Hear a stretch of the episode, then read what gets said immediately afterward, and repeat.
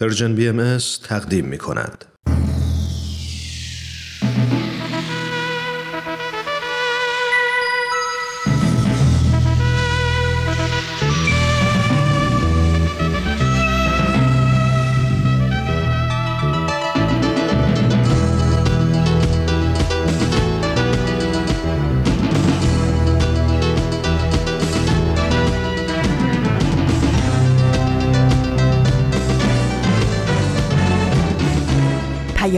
دوست.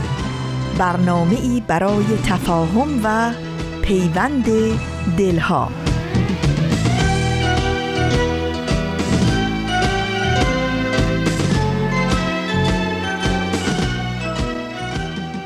درود گرم و صمیمانه ما از کرانه های دور و نزدیک به یکایک شما شنوندگان عزیز رادیو پیام دوست. در هر گوشه و کنار و شهر و دیار این گیتی پهناور که با برنامه های امروز رادیو پیام دوست همراه هستید. امیدوارم دلشاد و تندرست و برقرار باشید و روز خوب و پر امیدی رو سپری کنید. نوشین هستم و همراه با بهنام پریسا و دیگر همکارانم برنامه های امروز رادیو پیام دوست رو تقدیم شما می کنیم گاه شمار شنبه سی و یکم خرداد ماه از بهار 1399 خورشیدی برابر با بیستم ماه جوان 2020 میلادی رو نشون میده. بخش های این پیام دوست شامل چشمه خورشید ورقی از خاطرات و کلمات مکنونه خواهد بود که امیدواریم همراه باشید و از شنیدن اونها لذت ببرید.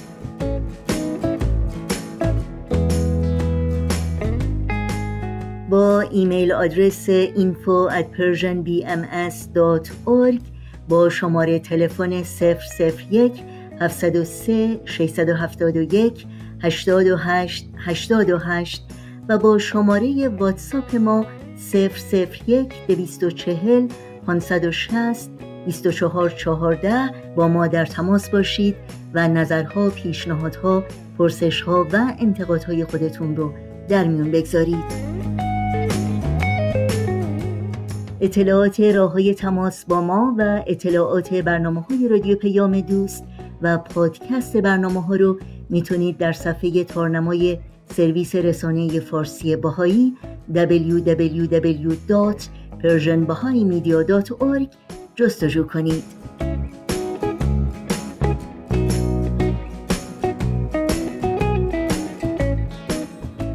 شنوندگان عزیز رادیو پیام دوست هستید. با ما همراه باشید.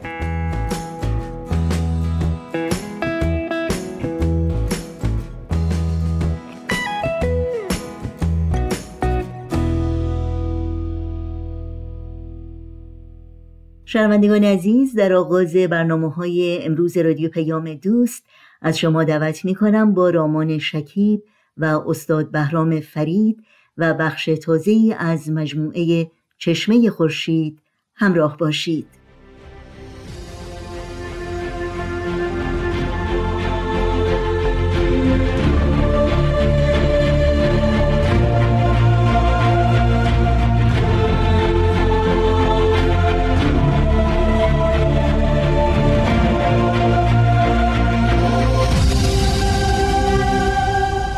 چشمه خورشید. نگاهی به آثار حضرت باب.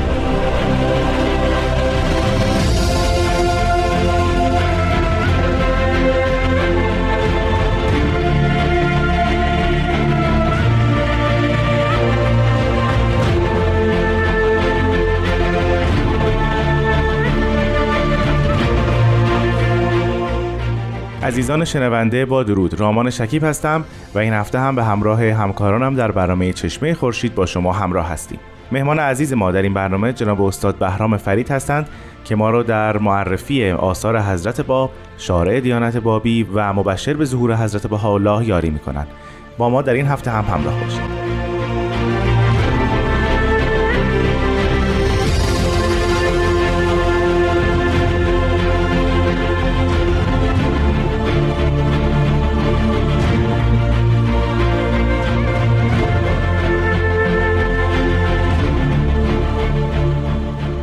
جناب فرید بسیار خوش اومدید. خیلی خوشحالم که امروز هم شما رو می‌بینم. من هم خیلی خوشحالم. خدمت شما و شنوندگان عزیز هستم. وقت شما و تمام مستمعان عزیز به خیر و سعادت. بسیار ممنونیم از شما. ما در هفته گذشته راجع به این صحبت کردیم که حضرت باب از شیراز خارج شدند و به سمت اصفهان حرکت کردند. بله. نامه ای هم به مناچرخان معتمد و دوله در راهشون به اصفهان نگاشته بودند و همینطور نامه دیگری هم از قلم ایشون نازل شد خطاب به حجت زنجانی. بله ما اثر دیگری هم در راه داریم یا خیر؟ اگر هم بوده باشه در تاریخ یا در جز اسناد حضرت باب به دست ما نرسیده یا ما از اون بی اطلاع هستیم و برای همین باید بریم سراغ اقامت ایشون در اصفهان.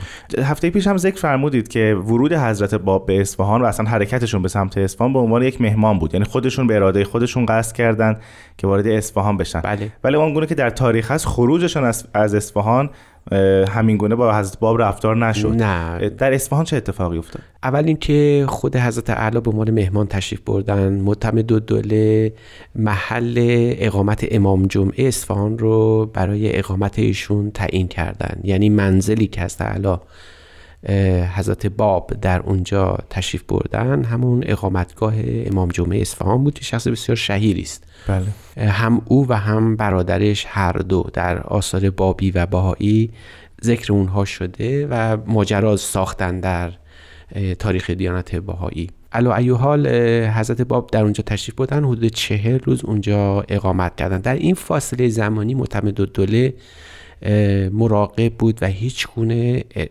رابطه با حضرت نداشت. اما حدود ده روزی که از اون اقامت گذشت خب با اون آشوب و بلوایی که در شیراز رخ داده بود و حوادث بسیار عجیب و غریب و نزول تفسیر سوره کوسر بله. همه اینها باعث شده بود که کنجکاو بودن اغلب در مورد حضرت باب و آثار ایشون خب حالا تصور بفرمایید که در این منزل امام جمعه است بسیاری از علمای حوزه مکتب اصفهان که مکتب مستقلی بود و ملا صدرایی بودن همشون بله. اینها می‌خواستن ببینن این جوان از راه رسیده کیست و آیا واقعا وزن علمیش تا چه حده که تونسته شیراز رو اونگونه آشوب و بلوا برپا کنه؟ بر همین هی دائما آمد و شد در مجلس در منزل امام جمعه اصفهان برقرار بود. گرد همایی علما اونجا زیاد بود و حضرت باب هر شب در محضر این افراد به عنوان مهمان حاضر بودن و جواب سوالات اونها رو می‌دادن. تا اتفاق مهمی رخ داد که نظر منوچهر خانم معتمد دلار اصلا بالکل عوض کرد. حدود ده شب از اقامت ایشون گذشته بود. در یه مجلسی خود امام جمعه که از فهوای آثار از تعالی و کلام ایشون فهمیده بود که مثل اینکه واقعا خبری هست بله، از بله. جنبه های علمی برای ایشون تقاضا می‌کنه که یک اثری درباره تفسیر سوره ولعصر نوشته بشه. چرا سوره ولعصر سوره ولعصر می‌دانید که با یکی از معمایی ترین آثار قرآنی محسوب میشه. سور قرآنی است. در مکه نازل شده. شروع سوره با قسم هست. بسم الله الرحمن الرحیم. والعصر ان الانسان لفی خسر. الا الذین آمنوا و عملوا الصالحات و تواصوا بالحق و تواصوا بالصبر. یکی از سوره های بسیار مختصر ولی عجیب قرآنه. چون مسئله اصل در اینجا مطرح شده بود و اعم امامان شیعی در تفاسیر خودشون در تعبیلات خودشون گفته بودند که منظور از این عصر شاید عصر قیام قائم باشه از این بله. رو این شخصی هم که روبروی اونها نشسته یعنی هست باب مدعی این مقام و جایگاهه یعنی خودش رو قائم آل محمد می‌دونه از خودش سوال کردن که منظور از این عصر چیه و این سوره رو براشون تفسیر کنه جناب فرید تفسیر سوره ولعصر از لحاظ ظاهری و همینطور حجمش چگونه تقسیم بندی میشه و صفحات این اثر چقدر است؟ بله این تفسیر اولا باید اشاره بکنیم که خود امام جمعه اصفهان تقاضا کرده بود. که من از اونجایی که شهرت تفسیر حضرت باب رو بر سوره کسر بسیار شنیدم دوست دارم که این تفسیر هم مثل تفسیر سوره کسر باشه و به همون سیاق و به همون شکل. حالا من از کجا حدس می‌زنیم؟ از خود متن لوح مبارک. یعنی در خود اثر حضرت باب به این عبارت یاد کرد یعنی مخاطب تقاضا کرده بود که به شکل و سبک و سیاق تفسیر سوره کوثر دوباره این تفسیر این تفسیر نوشته بشه. بعد از این رو این تفسیر همراه با تفسیر سوره کوثر و شبیه اون تفسیر بسم الله الرحمن الرحیم تقریبا جز تفاسیر متناظر محسوب میشن. تفاسیری که تقریبا یک ریتم یا یک هارمونی خاص رو دارن پی می‌گیرن. از این روز که این تفسیر با یک مقدمه شروع میشه در مقدمه مثل معمول حمد خداوند و مظاهر ظهور او گفته میشه و از همه جذابتر اینه که اصطلاحاتی که اینجا به کار برده میشه یه تفاوتی با کوسر داره و تفاوتش اینه که در مکتب اصفهان در مجلس اصفهان علمای ملا صدرایی و مکتب ملا صدرا حاضرن بله. و برای این اصطلاحات تا حدودی به سیاق مکتب ملا صدرا و آثار او تدوین شده.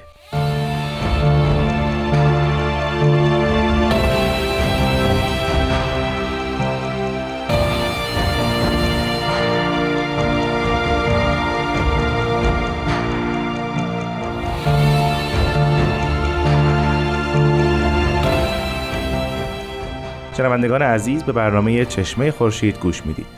جناب فرید فرمودید که یک مقدمه حضرت باب نازل کردن در ابتدای تفسیر بله. سوره والعصر بله. بعد از مقدمه به چه مواردی می‌پردازن و چه بابهایی رو تدوین کردن ایشون بلافاصله بعد به شن نزول اثر می‌پردازن و اینکه بر اساس تقاضای یک سائلی این اثر داره نوشته بشه و حتی اشاره میشه که در مجلسی هستن که تعدادی حاضرن و این اثر داره در همون موقع در حین نزول داره در محضر تعدادی نوشته میشه و بعد به شرایط درک کلمه الهیه اشاره می‌کنن. یکی از نکات کلیدی است که در تفسیر سوره کوثر هم اشاره شده بود. شاید همونقدر که مهمه یک اثر از جانب خدا نازل میشه همونقدر هم مهمه که اون شخصی که این اثر رو می‌خونه آیا استعداد فهم و درک اون رو داره یا نه؟ بله، بله. پس شعون قابلیت های فهم کلمه الهیه اینجا گفته میشه. از جمله اینکه انسان برای اینکه کلمات الهی رو بفهمه که حق و حقیقت هر چیزی هست. بعد اون هجاب ها و صبحاتی که بر قلبش نشسته و اون رو مانع میشه از درک کلام الهی اونها رو به کناری بزنه و امر الهی رو بالمشافهه ببینه. بعد از این راجع به حجت آیات صحبت میشه که شما باید ببینید چقدر به نویسنده اثر اعتماد دارید که این بله. تفسیر داره می نویسه بله. این نویسنده این اثر از این حیث بعد محل توجه و اعتماد قرار بگیره که آیات الهی از او داره نازل میشه و برای همین هم بخشی از همین تمهید مقدمه مربوط میشه به حجیت آیات الهی در واقع دارن شروط درک کلام الهی رو ذکر می‌کنن. یعنی بله همین مرحله به مرحله به مخاطبینشون دارن میگن اول قلبتون پاک باشه با قلب پاک حالا این آثار و این الواح رو بله. مطالعه بله. کنید. بعد از این موارد چه محتوایی رو ذکر می‌کنن؟ میفرمایید. بعد نکته جذاب اینه که به تاثیر کلمه الهی اشاره می‌کنن فهم کلمه الهیه در هر شخصی تاثیر خاص خودش رو می‌ذاره و برای همین هم تعویل آیات الهی و تفاسیری که ما از کلمه خداوندی می‌کنیم با هم ممکنه متفاوت باشه. چراش مهمه اینه که خود کلمه دارای مراتب و شون خواسته بر همین باز اگر از اصطلاحات اصفهانی استفاده بکنیم و بله. مکتب ملا صدرایی کلمه الهی هم امر تشدیدی است. یعنی صاحب مقام مقامات و مراتبی است که برای هر شخصی در هر مرتبه ممکنه معانی و حقایق گوناگون رو به ارمغان بیاره در همین جاست که اختلاف بین مردم رو هم اشاره می‌کنن. یعنی مفسر اگر با هم اختلاف دارن شاید به این معنا نیست که اختلاف در کلمه الهی هست. بلکه در جوانب گوناگونی از فهم اون آیات الهی نهفته است. یعنی به مشاره به افراد برمیگردیم دقیقا همینطوره و برای همین هم میفهمون که یادتون باشه که اگر خواستیم اعتماد کنیم به فهم خودمون از آثار الهی ببینیم چقدر اون فهم ما مطابق با وحدت در جامعه است. یعنی مبادا مبادا ادراکات ما از کلمه الهیه منجر بشه به اختلافات ما در دین الهی.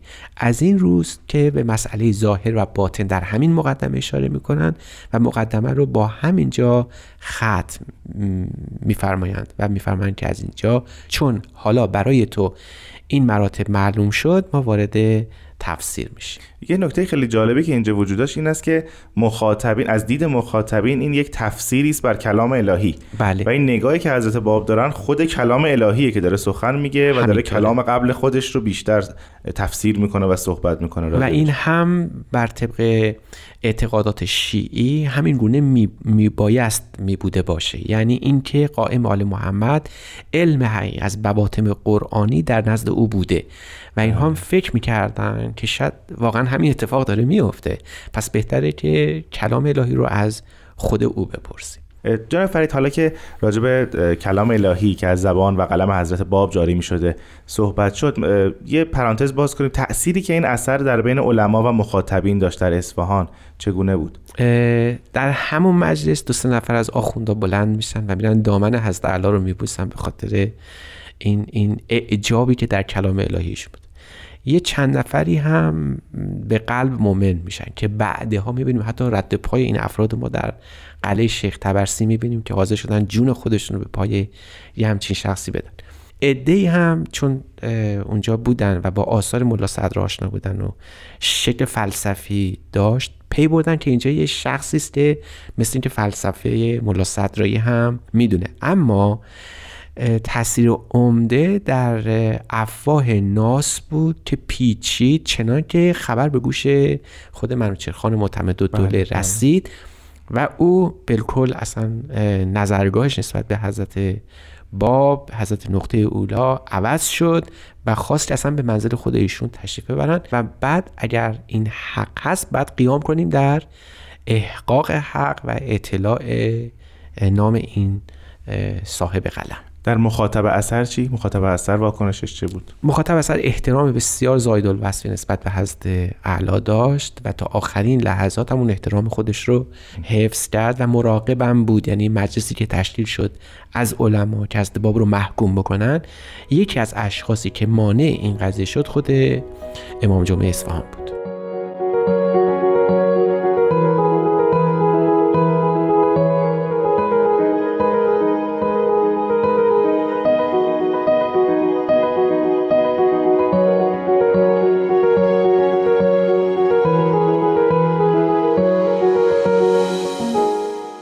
شنوندگان عزیز به برنامه چشمه خورشید گوش می‌دید که ما امروز در مورد تفسیر سوره والعصر از آثار حضرت باب در اون صحبت می‌کنیم. جناب فرید پیش از استراحت تا انتهای مقدمه رو ذکر فرمودید که چه بله. محتوایی در اون نهفته است. بعد از مقدمه حضرت باب چه مواردی وارد تفسیر اصلی میشن. یعنی بله. اینکه اول میرن سراغ حروف و کلمات چون کلمه الهیه یعنی کتاب خدا از عبارات. عبارات از کلمه کلمه از حروف تشکیل شده. تک تک حروف سوره رو یکی یکی تفسیر می‌کنم مطابق با همون چیزی که در تفسیر سوره کوسر بود. مثلا اگر واو هست واو می‌فهمم مراد از واو اینجا ولایت الهی هست و بعد مراتب اون ولایت رو توضیح میدن. حرف بعدی در کلمه ول اگر الف هست بعد از واو راجع به الف صحبت می‌کنن که مراد از الف مراتب مشیت اولی است. در شون الف مثلا قائمه الف معطوفه و اصطلاحاتی که در مکتب ملا صدرایی هم به وفور پیدا می‌شد بله. به همین ترتیب تمام این حروف در تفسیر که حجم بسیار زیادی از خود تفسیر رو شامل میشه به تفاسیر حروف این سوره پرداخته شده و بعدش سراغ کلمات میره و بعد بلافاصله وارد کلمات میشن ما به خاطر اینکه در اینجا برنامه محدود هست و بله. نمی‌تونیم همه حروف رو اینجا توضیح و تشریح کنیم خوانندگان رو ارجاع میدیم به مطالعه همچین متنی اما چون قصدمون معرفی هست باید بله. بگیم که بعد از این پیکره اصلی اثر میرن سراغ خود مفاهیمی که وجود داشت از نظر هست حالا این این تفسیر والعصر اولین جمله است. عبارت بعدی این است که ان الانسان لفی خسر. اینجا دو مفهوم انسان و خسر رو نشانه می‌گیرن. بله. الا الذین آمنو و عمل الصالحات باز مسئله ایمان مطرح میشه. در عمل الصالحات عمل و عمل صالح رو مد نظر قرار میدن. و تواسو بالحق و تواسو به سب باز مسئله حقانیت و سب. می‌بینید که روی کلمات حضرت بله. علا حضرت باب تاکید دارن و اونها رو توضیح میدن و بعد از اون میان سراغ مجموعه از کل اثر و ما منظور از این اثر چیه؟ و جالب اینه که در این اثر به مخاطبشون که اونجا مجلس حاضر بوده فاصله اشاره می‌کنن که اصر همین الان نیست که الان شما اینجا هستید. همین الان اصر اتفاق افتاده و شما تو اون اصر دارید زندگی می‌کنید. اصری که ان الانسان لفی خسر همه در خسرانن. همه آدمیان در خسرانن. بله. یعنی این که اگر تو این کسی که این الواح داره نازل میشه همین الان نازل میشه کلمات رو به مشافهه داری می‌بینی و میشنوی اگر ایمان نیاری مطلقا در خسرانی. خسران این نیست که زندگی تو ابعاد مادی و علمیش چگونه میگذره. خسران حقیقی در واقع مربوط به کسی است که از شناسایی مسئله ظهورش پیامبر خدا قائم آل محمد محروم باشه. اینو صریحا ذکر میفرمند و بعد حالا جالب اینه که این تعدادی که اونجا نشستن دارن چی میشنون. بله. بعد میفرمان الا یه استثناء وجود داره. و این استثناء بسیار کمه. و این استثناء در چهار مرتبه است. یعنی شاید بشه اینجور گفت که از تعالی از سوی مخاطب مجلس خودشون رو مد نظر داشت قرار دادن از طرف دیگه کل عالم انسانی رو. می‌فهمن کل عالم انسانی هم همین ماجرا پیش هست. فهمان اگر یک کسی تمام اعمال دنیا رو انجام داشته باشه حتی ایمان داشته باشه به مظهر ظهور قبلی خودش اما از شناسایی مظهر ظهور جدید محروم شده باشه نه ایمانش نه عملش نه حقانیتش و نه تمام مراتب کمالی از جمله صبرش در آین الهی مقبول درگاه الهی واقع نمیشه. چنین کسی خسران مبینه. این شاید انقلابی ترین سخن حضرت باب باشه از در تفاسیر خود ایشون از کل کتب مقدسه. بله. یعنی می‌خوام توضیح بدن که مهمترین مسئله در معرفت مظهر ظهوره. اگر این حاصل نشه اگر این به دست نیاد شاید تقریبا هیچ عملی و هیچ فکری هیچ ایده ای نمی‌تونه از حقانیت و تاثیر اصلی برخوردار باشه. از این روز که مسئله خسران واقعا در جوامع قرن 19 هم 20 و الان که قرن 21 هستیم به خوبی مشهود خسران مفهومی نیست خسارتی که انسان می‌بینه شاید از نه طبیعت نه از جامعه است از هیچ کسی نیست جز از خودش بله. یعنی ریشه اصلی تمام این مزلت ها خسران ها و زشتکاری ها در وجود خود انسان هست الان فهمان اینجاست که انسان در این سوره بعد از عصر الهی مطمع نظره می‌فهمم ول عصر. ان الانسان لفی خسر. خسران حقیقی در ریشه در خود انسان. حضرت باب ارتباط بین معنی عمل خالص عمل خیر و معرفت مسئله ظهور رو چجوری برقرار می‌کنن؟ یعنی کسی که عمل خیر انجام میده ولی معرفت نداره چه اتفاقی براش میفته اینجا؟ می‌فهمن مثل جسدی است که روح نداشته باشه. یعنی شما اعمال خیر و صالح رو انجام می‌دید و به درستی هم دارید انجام می‌دید. این یک جسده ولی روحش در حقیقت اون ایمانی است که توسط مسئله ظهور بهش میدمه. بر همینم شاید یه مفهوم خسرانی که اینجا هست باب اشاره بهش کردن ورود به عرصه اجساده. یعنی امواتی هستند در جهان زندگی می‌کنن و امواتی هستند که با هم در تعاملن. مردگانی بیش نیستند که دارن به ظاهر زندگی می‌کنن. بله. زندگی حقیقی دمیدن اون روح ایمانه که بعد توسط مسئله ظهور انجام بگیره. فل حقیقه ما وقتی که خوب نگاه می‌کنیم می‌بینیم که شاید بهترین تعبیر از خسران رو که در این سوره هست اگر به زبان بشری بخوایم توضیح بدیم و با تشریح بیشتر در آراء مثلا نیچه خواهیم دید که درست در همون مقطعی که هست باب داشتن این آثار رو مرغوم میفرمودن او به دنیا آمده و گویا ذهنش آماده بود که خسران حقیقی رو در مرگ انسان و مرگ خدا تو امان ببینه. بله. و این البته مقوله است که احتیاج به بحث مفصل داره. خیلی ممنونم از شما جناب بهرام فرید که این هفته هم همراه ما بودید. ما وقتمون در این برنامه رو به پایان است. در هفته آینده راجع به اثر دیگر از حضرت باب صحبت خواهیم کرد. من هم خیلی خوشحالم از اینکه در خدمت شما بودم. خواهش می‌کنم شنوندگان عزیز از شما هم بسیار ممنونم که با ما همراه بودید. تا هفته آینده خدا نگهدار.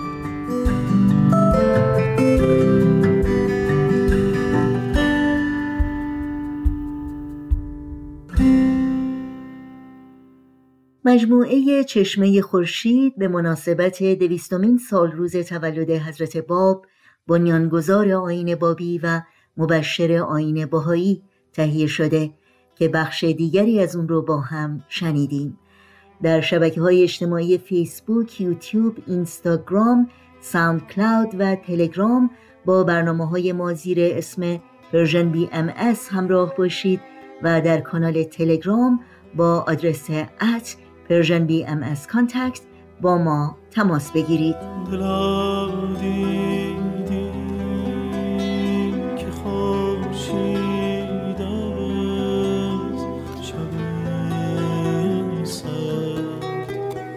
اون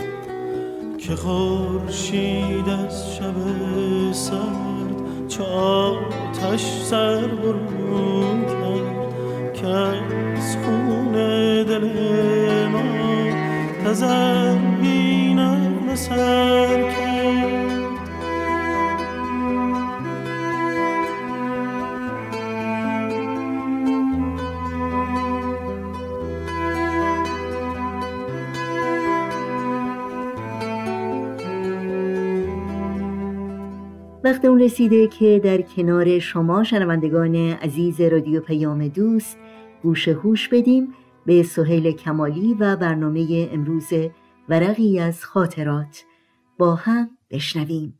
ورقی از خاطرات. شما می‌تونید بخش های مختلف این برنامه رو در تارنما، شبکه های اجتماعی یا تلگرام Persian BMS دنبال بکنید.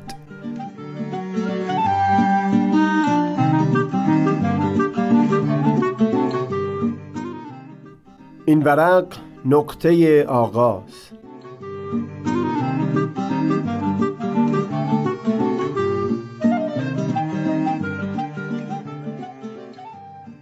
چندی پیش سفر ده روزه ای داشتم به سواحل زیبای پاشیه اقیانوس آرام در گوشه غربی آمریکا.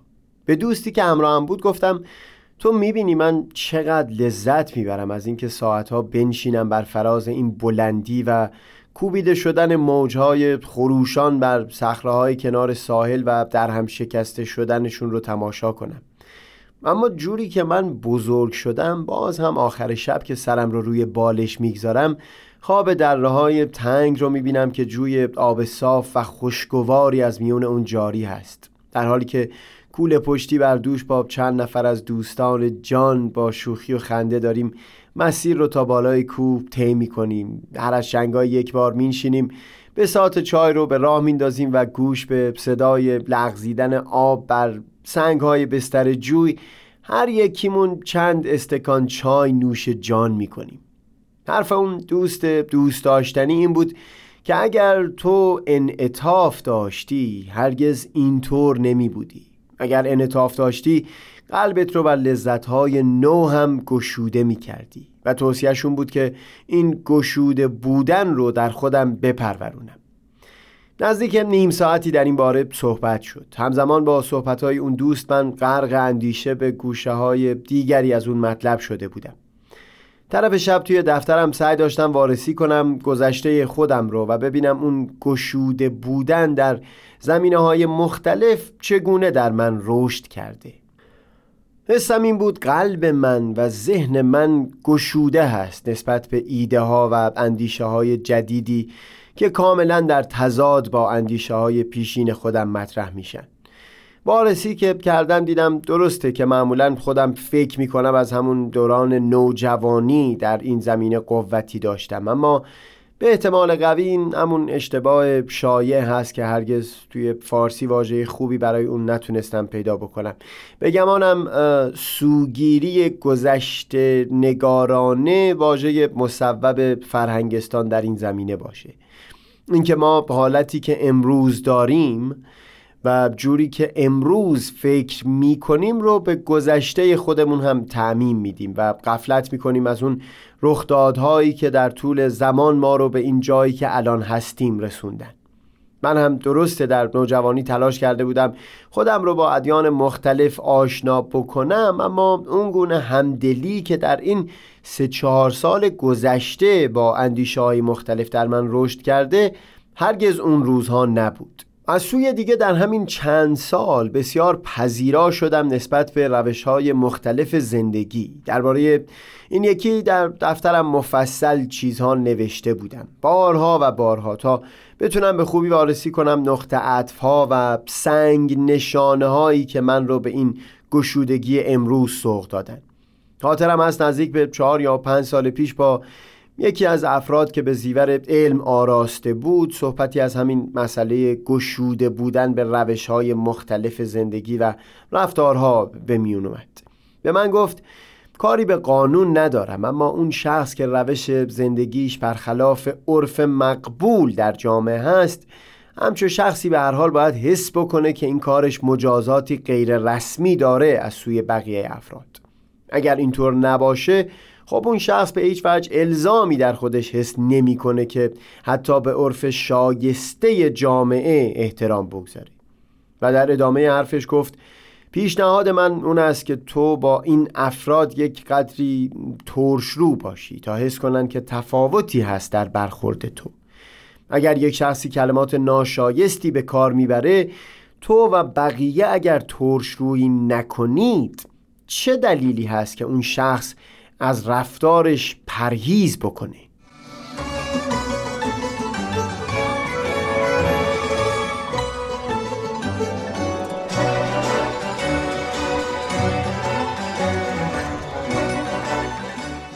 الان که به دفترم سر می‌زنم می‌بینم چقدر در روزهای پیش و پس از اون صحبت این مسئله برای من دغدغه شده بود و سعی داشتم با مشورت کردنها از نگاه های مختلف مسئله رو وارسی بکنم.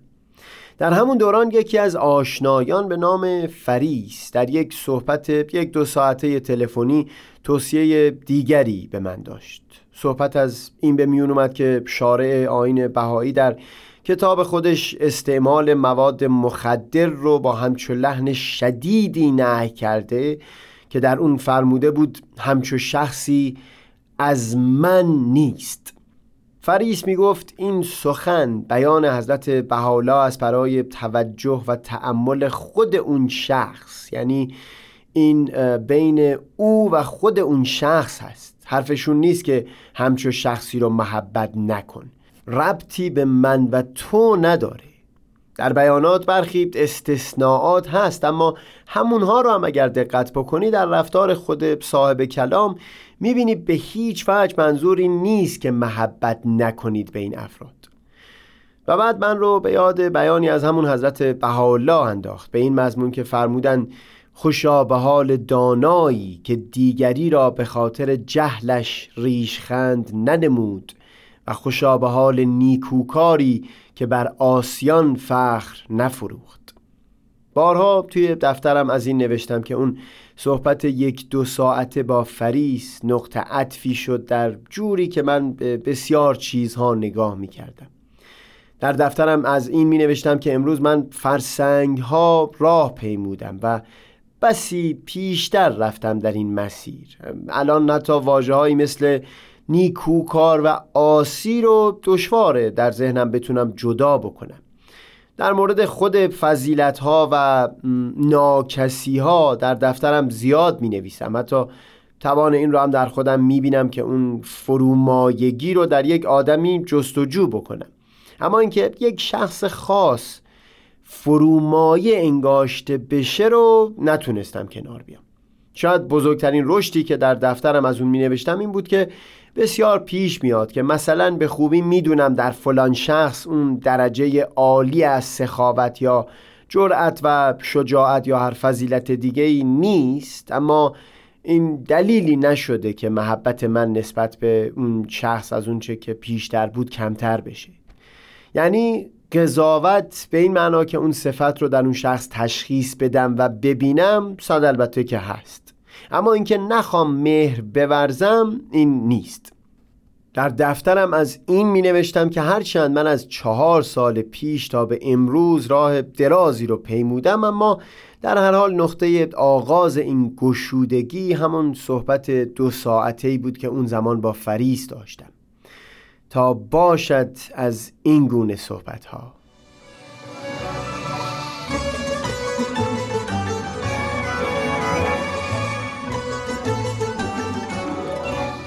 سهیل کمالی پنج شنبه بیست و دوم آذر ماه.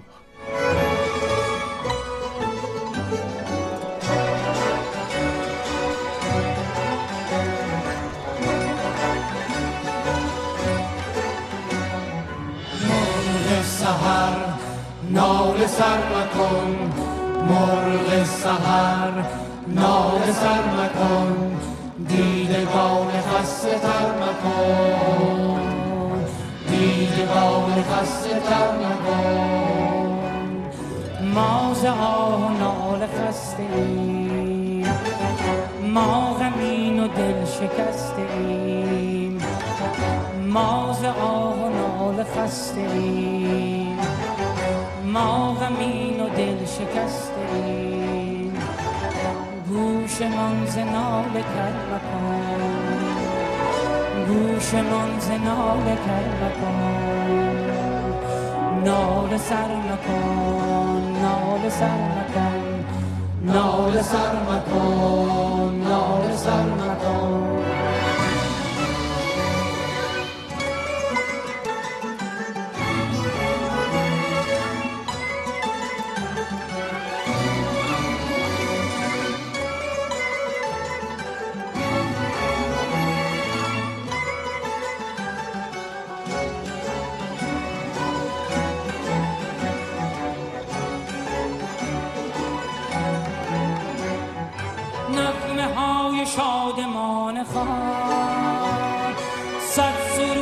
جاودان خواهد با نوای عاشقان خواهد عمر مانده را چون این هدر مکن عمر مانده را چون این هدر مکن نال سر مکن نال سر مکن نال سر مکن نال سر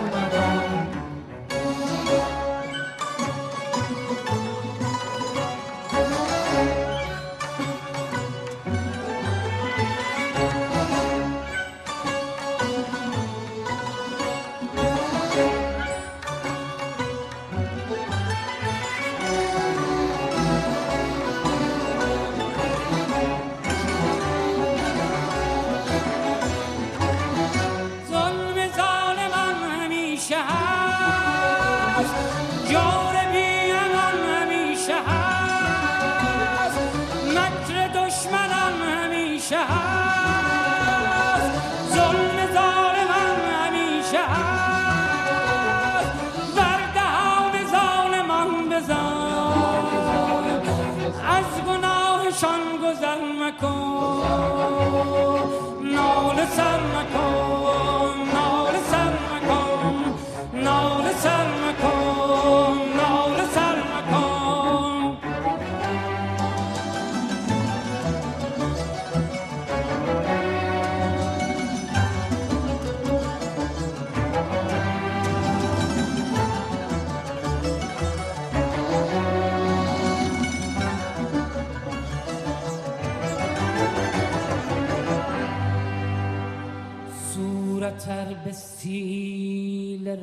خون کنی.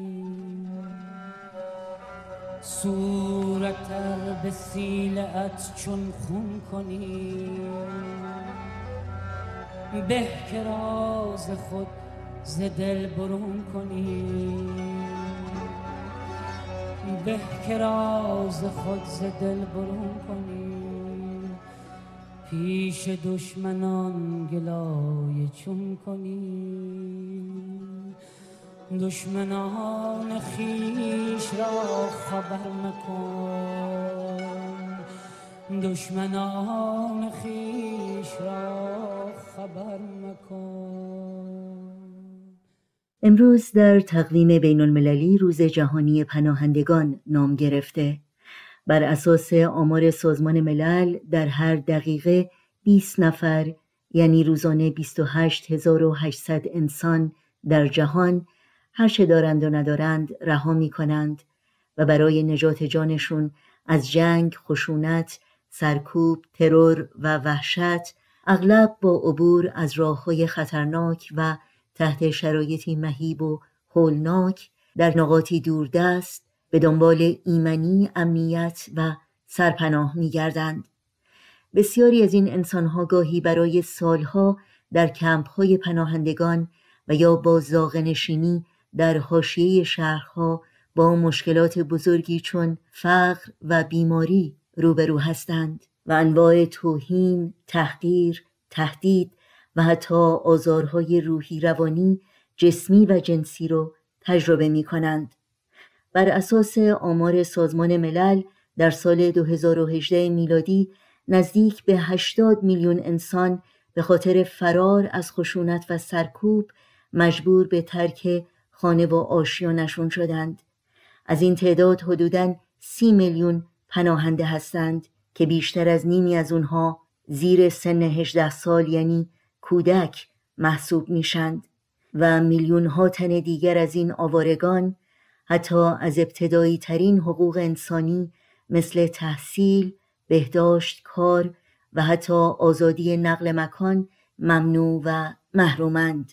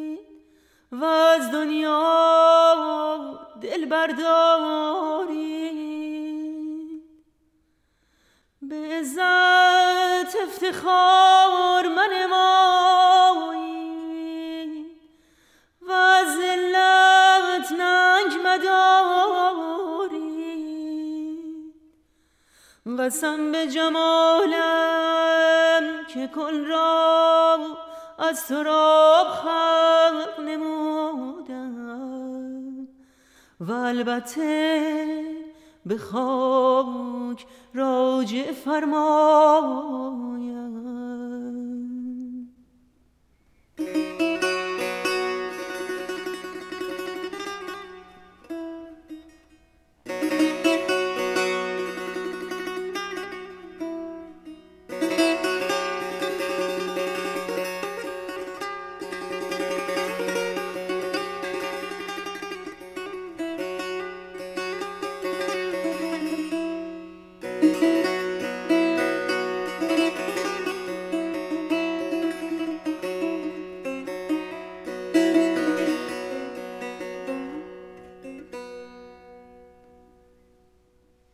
رادیو پیام دوست همراه هستید و بخش کوتاهی رو از مجموعه کلمات مکنونه از آثار حضرت بهاءالله شنیدید. یادآوری کنم که برنامه های رادیو پیام دوست در صفحه تارنمای سرویس رسانه فارسی بهایی www.persianbahaimedia.org در دسترس شماست.